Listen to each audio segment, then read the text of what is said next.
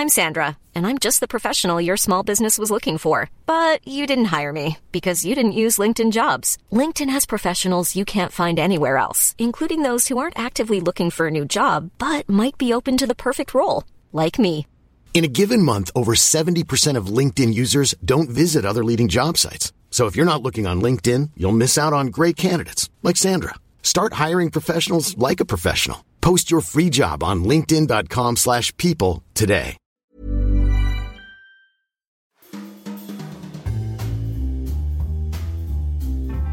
Welcome to Banking Weekly from the Financial Times with me, Patrick Jenkins. Joining me in the studio today are Emma Dunkley, our retail banking correspondent, Jonathan Ford, our city editor, and Attracta Mooney, our investment correspondent. Down the line from Hong Kong, we have Laura Noonan, our investment banking correspondent. And we're also talking to David Herro, who is from Harris Associates, Credit Suisse's biggest investor. And our guest here in London is Davide Serra from hedge fund Algebris. Down the line from New York, we have Ben McClanahan, our US banking editor, who's been in conversation with Avner Mendelson of Leumi Bank. This week, we'll be discussing the activist investor campaign against Credit Suisse, the latest fallout from HBOS for Lloyd's Banking Group, and that interview in the US with Avner Mendelson of Leumi Bank by Ben. So let's go to our first item on Credit Suisse. As the Financial Times reported on Monday evening, the bank has been targeted by a Swiss activist hedge fund. This is the third campaign that this small hedge fund that not many people will have heard of have gone after. The other two haven't been in the banking sector. Well, Laura joins us now from Hong Kong to talk about this. Laura, it might be worth spelling out exactly what's happened here and how the proposal from this activist investor compares with Credit Suisse's current situation. We're about two years on from when Credit Suisse's then new CEO Tidjane Thiam announced a restructuring plan for the bank, and his plan was basically to concentrate the bank more around Asia Pacific, to concentrate it around wealth management, to take some resources away from the investment bank, which at the time was tying up a lot of Credit Suisse's capital and was quite expensive, and then to use that to grow other parts of the bank. At the time, he also wanted to separate out Credit Suisse's Swiss bank, and he was going to IPO that separately. Since then, they have changed their mind about the Swiss IPO, but the rest of it remains pretty much on track. And the idea is that Credit Suisse will be a wealth manager, which will then leverage the wealth management to grow revenue for the investment bank, and they also have a retail bank, and that's pretty much the bones of it. And the Credit Suisse management argument is that the group works best like that when there are lots of synergies from having their various activities all under the one group in the last couple of days, it has emerged that there is a hedge fund which has built a stake a pretty small stake at this stage. They were talking about less than half of 8% of Credit Suisse's equity capital. But they've built this stake, and what they want Credit Suisse to do is effectively split the business into three. So in the US, you would have an investment bank which would go under the old First Boston brand, which Credit Suisse bought a number of years ago. Then you would have a wealth manager come retail bank, and that would be a separate entity. And then a third entity, which would be Credit Suisse's asset management arm and they think that they could make it a much more profitable entity by doing this. Now, we've been there, done that when we think about the investment banks. We've had several campaigns, one in UBS run by Knight Vinke, where they were trying to separate UBS. It hasn't worked before, but when they look at this now, they say that there are some unique advantages to doing it for Credit Suisse at this juncture. Okay, well, thanks for setting the scene. I think the bottom line is that these guys have had a successful track record, though limited. But what's different here is this is a far bigger organization that they're going after. They've got a far smaller stake. So I suppose it would be useful to hear from Attracta. A tractor, you write about the asset management industry, and you've seen this entity, RBR, go after a big asset manager in Switzerland, GAM, and be pretty successful. What can you tell us about their modus operandi and particularly the individual who heads this RBR business called Rudy Bohli? Rudy is a controversial figure. He is friendly in person but not afraid to criticize individuals as well as companies. And with the GAM story this year, they were pretty aggressive and professional. And I think that's probably one of the key points. They brought in consultants. They developed a huge plan for how they would revamp GAM, which included overhauling its board, cutting jobs, getting rid of the CEO, various different measures. And the proposals actually won support from the big proxy advisors that advise investors how to vote, which is a pretty big feat because it can be hard to get their support. And that was because they said that the proposals were fairly professional. And although they didn't agree with everything, they thought he was making a decent case. So with the GAM story, they did not get somebody on the board, but what they did manage to do was have a revolt over pay. And over the time where they were invested, which was a little under a year period, the share price rose significantly. And the same with Gate Group, which was a company they targeted a year previously. They were pretty successful with that campaign too and saw it being sold off in the end with a 20% premium. So they're small campaigns, but growing bigger by each year. And he has been noisy is probably the best description. He is good at making noise and drawing attention to these companies. Well, he's going to be making some more noise in the coming days. Our understanding that he's due to present his strategic case at a conference in New York later this week, the so-called Robin Hood conference organized by JP Morgan. And he's also, we gather, signed non-disclosure agreements with a hundred other investors. This would suggest that he's trying to get new investors on board as part of a mission to get a momentum of feeling against Credit Suisse's current strategy and in favor of his own alternative breakup model. Let's go now to Harris Associates and David Herro, who is the biggest investor in Credit Suisse. David, thank you very much for joining us. I just wondered for many people, this approach by this small, relatively unheard of Swiss hedge fund will have come out of the blue. You're the biggest shareholder in Credit Suisse. Do you think it has any merit? Well, I don't really think there's a lot of merit because Though theoretically it seems to make sense and it sounds good when you get into the details and when you look at the complexity of a business, the business is underneath the Credit Suisse umbrella, multiple jurisdictions, multiple regulators, and the interdependence on some of the various divisions with one another. From a practical perspective, it would be very, very difficult. And I think, secondly, the new First Boston Corp, which would be the new name of the investment bank, the assumption is that it would have the same valuation as like a Goldman Sachs or a Morgan Stanley. And I just don't believe that to be the case. I think the businesses are very different. And Morgan Stanley and Goldman Sachs have been long established independent houses. It would be quite a stretch to think that this spinoff could be adequately capitalized and strong enough to compete head to head. Yes, there are niches, but I think there's no way that the spinoff First Boston would be able to be ranked in the equivalency of a Morgan Stanley or Goldman Sachs. Yeah, there's clearly quite a lot of leaps of faith in terms of the valuation. What about the idea of a split up per se? Because there's obviously talk in this hedge fund proposal of the kind of conglomerate dyssynergies. Does that ring true at all to you? Well, not really, because at this stage there is interdependency amongst the various groups within Credit Suisse, especially in the Asian business where often an investment banking client becomes a private bank client and vice versa. A lot of these wealthy family groups in Asia who may start, for instance, as a private bank client, then want to float some of their businesses or do something on the corporate side. So there clearly is some synergy. And secondly, at this stage, you know, we would just prefer to see the management focused on executing the plan that they developed two years ago. And we're literally seven eighths, 90% of the way through with it. And so I think to disrupt the execution of that plan, which includes moving capital to work and earn a higher return, which includes focusing on businesses which the investment and the investment bank where they're the most strong and have the greatest unique selling proposition, which includes becoming more efficient and cutting costs, but at the same time growing revenue streams. These are all characteristics of the current business plan that we'd like to see finished. And do you think Chief Executive Tidjane Thiam then has won over the skeptics? It sounds like he's won you over, certainly as the biggest shareholder, but do you think he's got the majority of opinion on his side? People need to see results, and I think the good news is over the last couple quarters anyway, we're finally starting to see results. And especially as the SRU, the unit where all the you know the bad debts and the bad assets are held, continues to be wound down, and this should be wound down in the next few years. Then we will really see the true earnings power of the firm. And as they continue to gather more assets in Asia, and as they continue to stabilize the investment bank, both in Europe and in the U.S.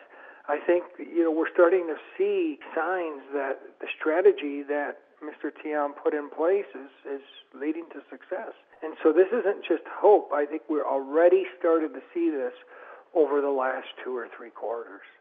And the share price performance, I guess, of late has reflected that. Yeah, year to date it's been better, but I still think there's significant upside. I think the market is failing to differentiate their earnings by subtracting out the special resolution units losses and when those losses are gone and as we continue to grow wealth management and apply kind of a multiple to that business, the market will work these things out. I don't think the company needs to be broken up to achieve a higher valuation.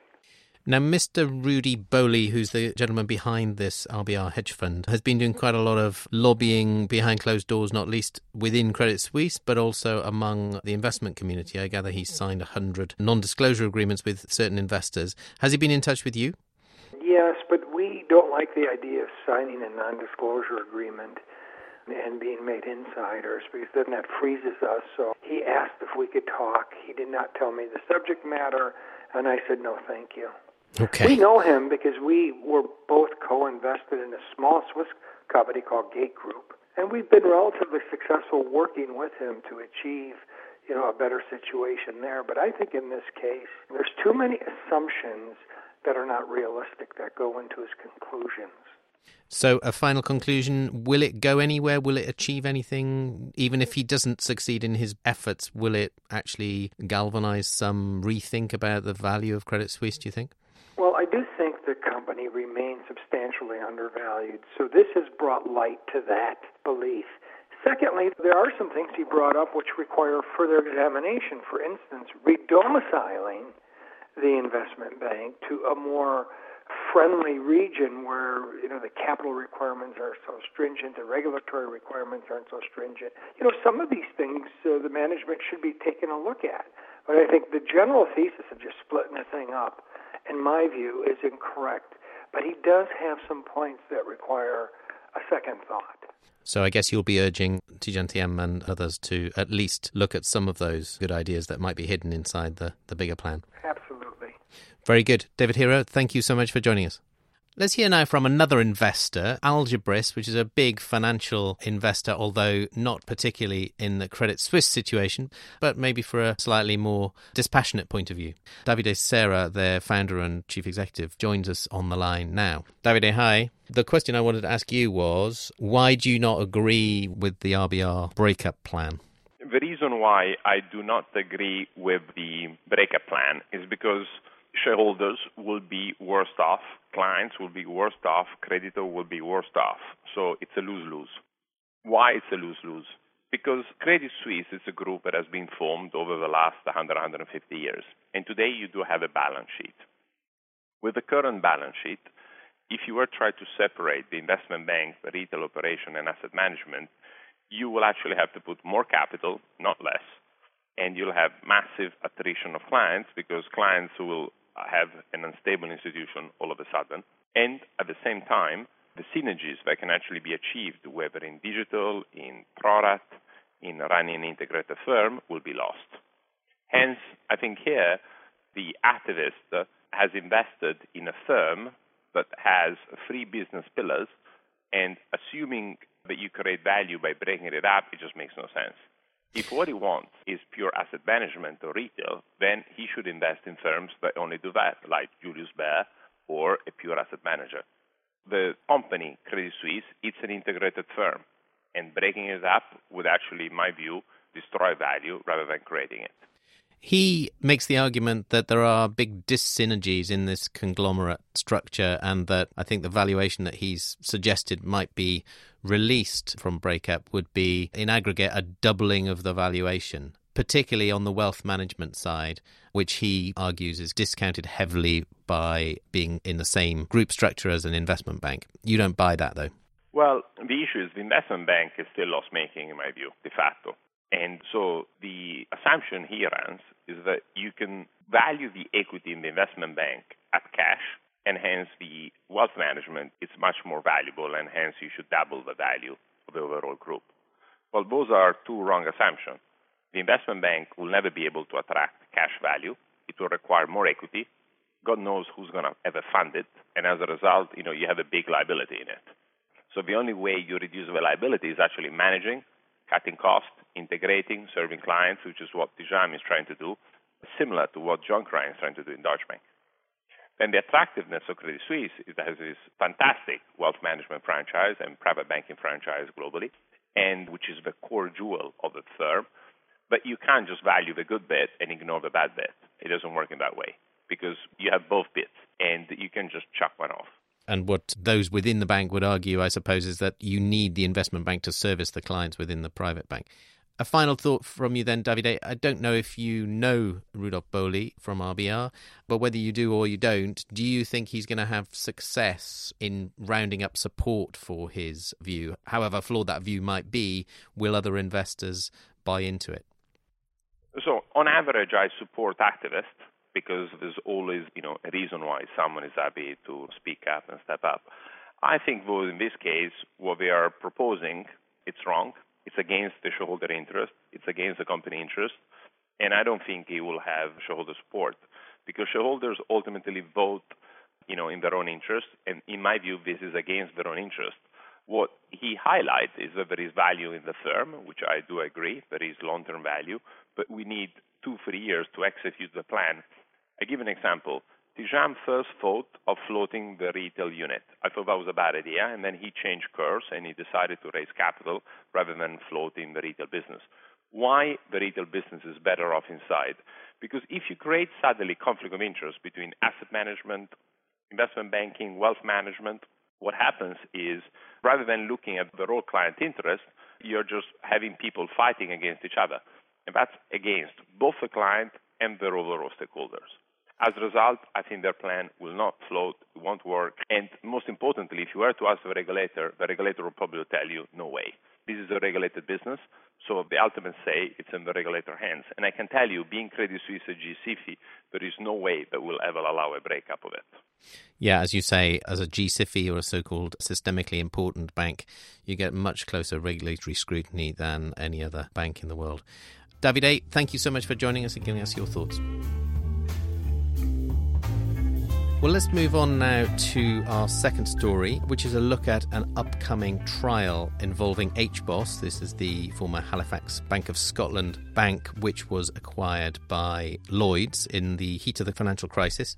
And Emma, we have this trial starting things on Wednesday, which is brought by disaffected investors. What exactly is the trial all about?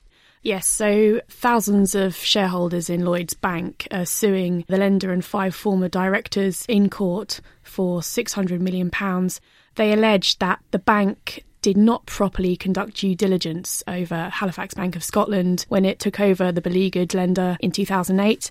And these shareholders also believe that the bank and the former directors did not disclose a lot of relevant information for investors within the prospectus. So this includes, for example, a £25 billion loan from the Bank of England that was deemed emergency funding at the time. And just to put this into context, obviously, this takeover was during the financial crisis when HBOS was particularly weak and Chancellor Alistair Darling was keen to ensure that the banking system did not face broader systemic risks. Okay. It does feel as if this is coming at quite a bad time for Lloyds.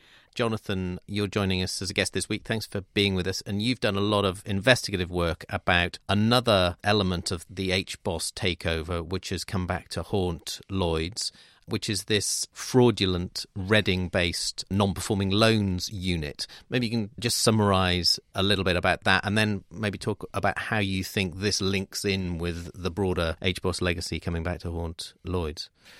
Yeah, well, I think there must be in the back of most people's minds at Lloyd's a wish that Victor Blank had never turned up to that cocktail party where he met Gordon Brown, and essentially the deal was originally done. And Victor Blank, of course, was the former chairman of Lloyd's who got from then Prime Minister Gordon Brown, as you say, the nod and the wink that this deal would not be blocked by the authorities. Yeah.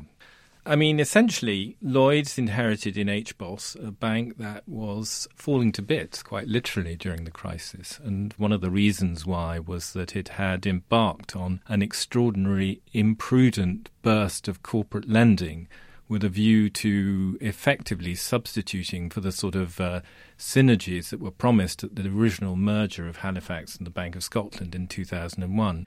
And one of the consequences of that lack of control, or one of the symptoms of it, was what went on in the Reading branch of HBOS, where essentially a group of managers were given an enormous amount of latitude for reasons that have still not been fully explained to extend loans to smaller companies and indeed medium sized companies and effectively, they ended up doing a lot of corrupt deals with a turnaround consultant and running off with quite a lot of the proceeds, and not all of which have been recovered. Now, in terms of you know the problems for Lloyd's with this story, I mean clearly this is all a long time ago, but the victims in this Reading fraud were never compensated and they were effectively left dangling for a decade. So you still have a lot of very angry people who feel correctly that they were cheated, who are angrily denouncing the management employees and asking to be compensated. And that process hasn't completed. So, how this feeds into this situation with the trial is obviously a lot of the victims are looking for information to come out of this trial which will provide further evidence that not only was, as we know, HBOS an extraordinarily badly run bank, but also that once it was acquired by Lloyds, Lloyds essentially had reasons not to look too deeply under the stone of what it had just acquired because it was worried that if it did declare after the acquisition that it was a disaster, its own shareholders would turn on the managements, which is why essentially it all comes back again to the question of who knew what when with the HBOS takeover. Absolutely. Just to bring Emma back in for a final thought on this, clearly annoying your customer base and annoying your shareholders is not a great way to run an institution. Has this come back to bite Lloyd's in terms of, I don't know, the share price performance of the bank or anything more tangible?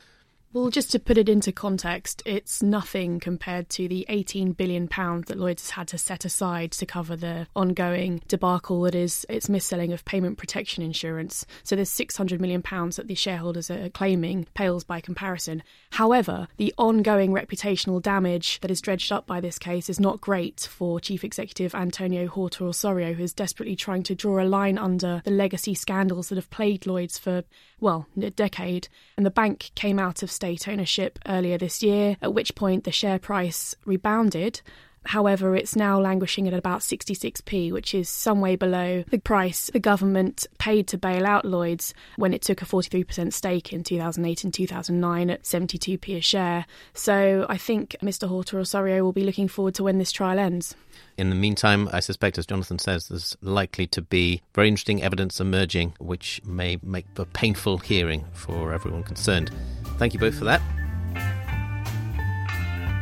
Finally, let's go to our third item. And Ben McClanahan in New York has been talking to Avner Mendelson, who is the US head of Israel's Leumi Bank. And he's been talking to him about the outlook for the bank's business in the US. Avner, welcome. Let's talk about consolidation. You're a sort of low to mid tier bank. You're uh, roughly 7 billion assets. Yes, just under. And the next threshold, of course, for more severe regulation kicks in at 10. What's your feeling these days about um, growth and you know organic versus inorganic growth? We think about growth and organic growth as the main uh, driver for growth for mm-hmm. us. We are growing at a double digit rate uh, over the last uh, couple of years, both in terms of our asset size, deposits, loans, and revenues. And we see still uh, a lot of runway for us to continue to grow organically. That's our focus uh, today. But you know, as a seven, almost seven billion dollar bank, seeing the sort of the ten billion dollar threshold there mm. in the horizon. Do, um, what, what happens at ten? Very briefly as of today, there is sort of a defined change uh, in terms of regulatory supervision yeah. uh, coming from both the FDIC and, and the state that that we're being regulated on, mm-hmm. uh, which brings a little bit of a different framework of, of regulatory supervision requirements that are being raised a little bit from a bar, as well right. as the Consumer Bureau uh, oversight that okay. comes into effect.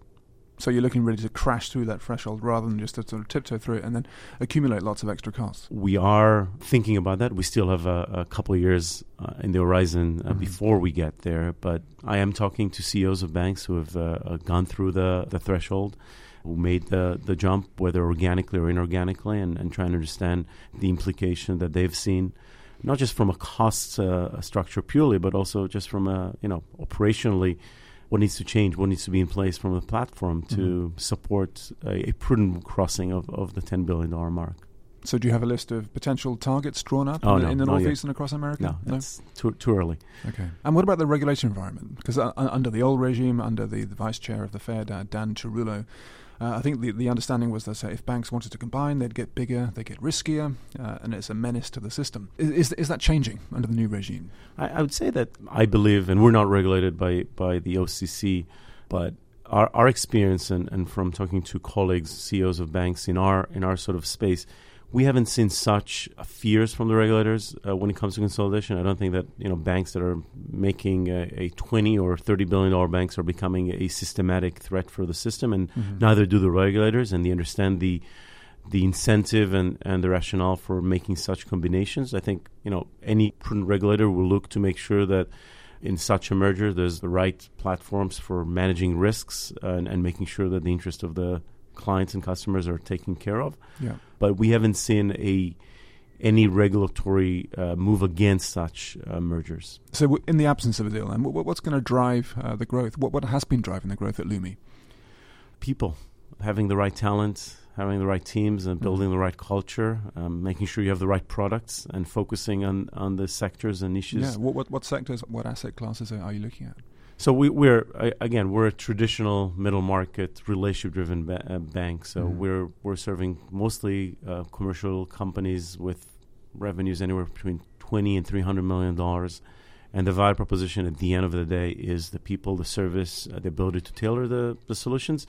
And obviously, we need to make sure that we have a, at least a stable stake uh, product uh, offering and technology offering to compete with the rest of the market and with the big banks. Mm-hmm. And, and, which sectors in particular? Commercial real estate is, is important, isn't it? So, commercial real estate uh, for for any bank, uh, almost in the U.S. and definitely right. any bank in New York area, uh, commercial real estate is, is is a big part of it. For mm-hmm. us, relatively, it's a little bit lower. It's about forty percent of our, our, portfolio, but a fantastic uh, growth engine that yeah. has been for us. Uh, we also have a quite a significant presence in the healthcare, mostly the skilled nursing home uh, oh, yeah. sector across the the country. Is, is that cycle proof? That's cycle proof in the sense that it's less driven by the economic cycle, and, and that's why we like we like mm-hmm. this. It's it's it's mostly driven by demographic and demand. It is not regulatory proof, and as as we all experience today, there's definitely uh, elements that could affect the profitability of this sector and the dynamics going forward, which we are obviously aware of. Yeah. And with commercial real estate, I mean, it seems every six months, I mean, the OCC, uh, you're not directly regulated by, but it's coming up with warnings regularly about um, overexposures. All regulators, all our, regulators, we hear it. What's, what's your feeling? Is, is this um, justified, this concern? My view is yes. And, and the reason is, you know, any over concentration, every rapid growth that you see possesses risks. Even if you can't really define it, put your finger on defining them. You know, we're talking about banks, about right. organization managing other people's money and increased growth, increased concentration, the uh, hike in prices that we've seen yeah. uh, are all potential threat. It doesn't mean we should stop doing business in this sector, but I think heightened awareness and, and having the right limits in place mm-hmm. are critical. Are, are, there any regional markets in particular that you're steering clear of now? We are uh, traditionally have been focused in the markets where we have uh, a presence, which are sort of the greater New York area, South right. Florida, uh, Illinois, and South California we're not staying away of any of those markets. I think there's asset classes which traditionally we've not been very much focused on, which we will continue not to be, mm-hmm. such as the luxury high end uh, residential market okay. and, and retail as a whole are two sectors where we're traditionally have been uh, uh, staying away, and, and, especially in these days and, and, seeing some of the trends in those markets, we're a little bit more cautious uh, right. as well we have a lot of uh, um, clients in the wholesale business, mm-hmm. um, apparel uh, industries, who are all suppliers for uh, big box uh, retailers, and we've been seeing the sluggish uh, performance there over the past three, four, five years, even if if you really want to uh, look back uh, and see that. And that's obviously creating constraint, uh, not just for the retailers, but also somewhat for the suppliers. Yeah. And you know, again, you, you, you don't need to be a banker or, or an expert to see where the trend is going, where shoppers are going, where are they buying. And just coming back to the consolidation theme quickly, um, w- one of the reasons why the regulators have looked askance at some of these combinations is cyber. I think you know the, the protections uh, in in some cases aren't as good as the, as as, the, as, they should be, and of course Equifax recently has demonstrated the uh, the peril of uh, you know turning a blind eye to potential patches that could have could have helped. Um, how much of a concern is it for you on a day to day basis? It's huge, not just because it's it's a top priority for our our regulators, whether it's the FDIC and the New York State and the and the, the New York State, um, the Department of Financial Services actually came up last yeah. year with with you know more. So you, are personally signing attestations, are you, that, that your controls are up to scratch? I, apparently, I am. Yes. um, how, how does that make you feel? Nervous. But I, I have to say, i am nervous not because I'm signing. I'm nervous because of the risks that are right. that are uh, involved there. We're not a big retail bank. I mean, we we, we serve tens of thousands of clients, not 1000000s mm-hmm. But it doesn't change uh, still the risk for both the bank's safety and our client safety. The way we, we think about that is is also obviously making sure we have the right layers of protection. A lot of them are human driven, not just the the right software and systems to uh, uh, protect or put the firewalls, but mm. also to make sure people have the awareness and take the right steps that will not create the vulnerabilities or will not create the data leakage opportunities okay. for threats. Uh, but also a, a, big part, and our regulators are putting a big, a big uh, emphasis on it, is the reaction plans. Right. What do you do when something happens? How do you quickly react? How do you make sure you, you notify the right parties, whether it's your clients and your regulators, and and what are the mitigant uh, actions that you mm. you take uh, as an organization to you know ensure business as usual can continue, but also protect the safety uh, of your clients and, and obviously the privacy of, of their information. But These extra costs are, are they yet another reason to consider uh, doing deals? I, I, think generally for, for banks in general. I, I, think generally the cost of running a bank um, are are growing, um, both from you know regulatory compliance costs, whether it's the uh, AML BSA requirement, the customer experience uh, that you want to provide or, your clients are expecting in terms mm-hmm. of technology uh, advancements, uh, data management, cyber, um, talent acquisition. All of those are rationales for creating a, a, a, larger scale in the industry. Yes, cyber is one of them. I, we're fortunate to be have a shareholder, which is uh, Bank Leumi in Israel, which is is a really a leader in the cyber security space. It's a hub for cyber generally in yeah. Israel, and, and, the bank in Israel is definitely a center, and, and we're trying to benefit from that and, and, leverage the capabilities and skills and know-how that the bank has, has built. Great. Avner Mendelson, thank you very much for joining me. Well, that's it for this week. All that's left for me to do is to thank all of our guests. That's Emma, Jonathan, and Attracta here in London, Laura down the line from Hong Kong, Davide Serra from Algebris. My thanks too to David Herro from Harris Associates and Ben in New York with his guest Avner Mendelson from Leumi Bank. Thank you also for listening. Remember, you can keep up to date with all of the latest banking stories at ft.com slash banking. Banking Weekly was produced by Fiona Simon and Amy Keane. Until next week, goodbye.